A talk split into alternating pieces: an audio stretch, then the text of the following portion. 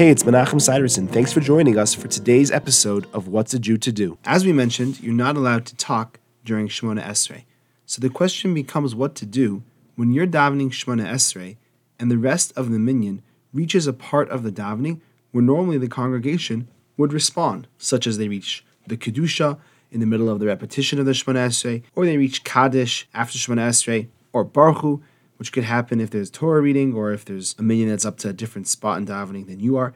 Are you able to respond to any of these things?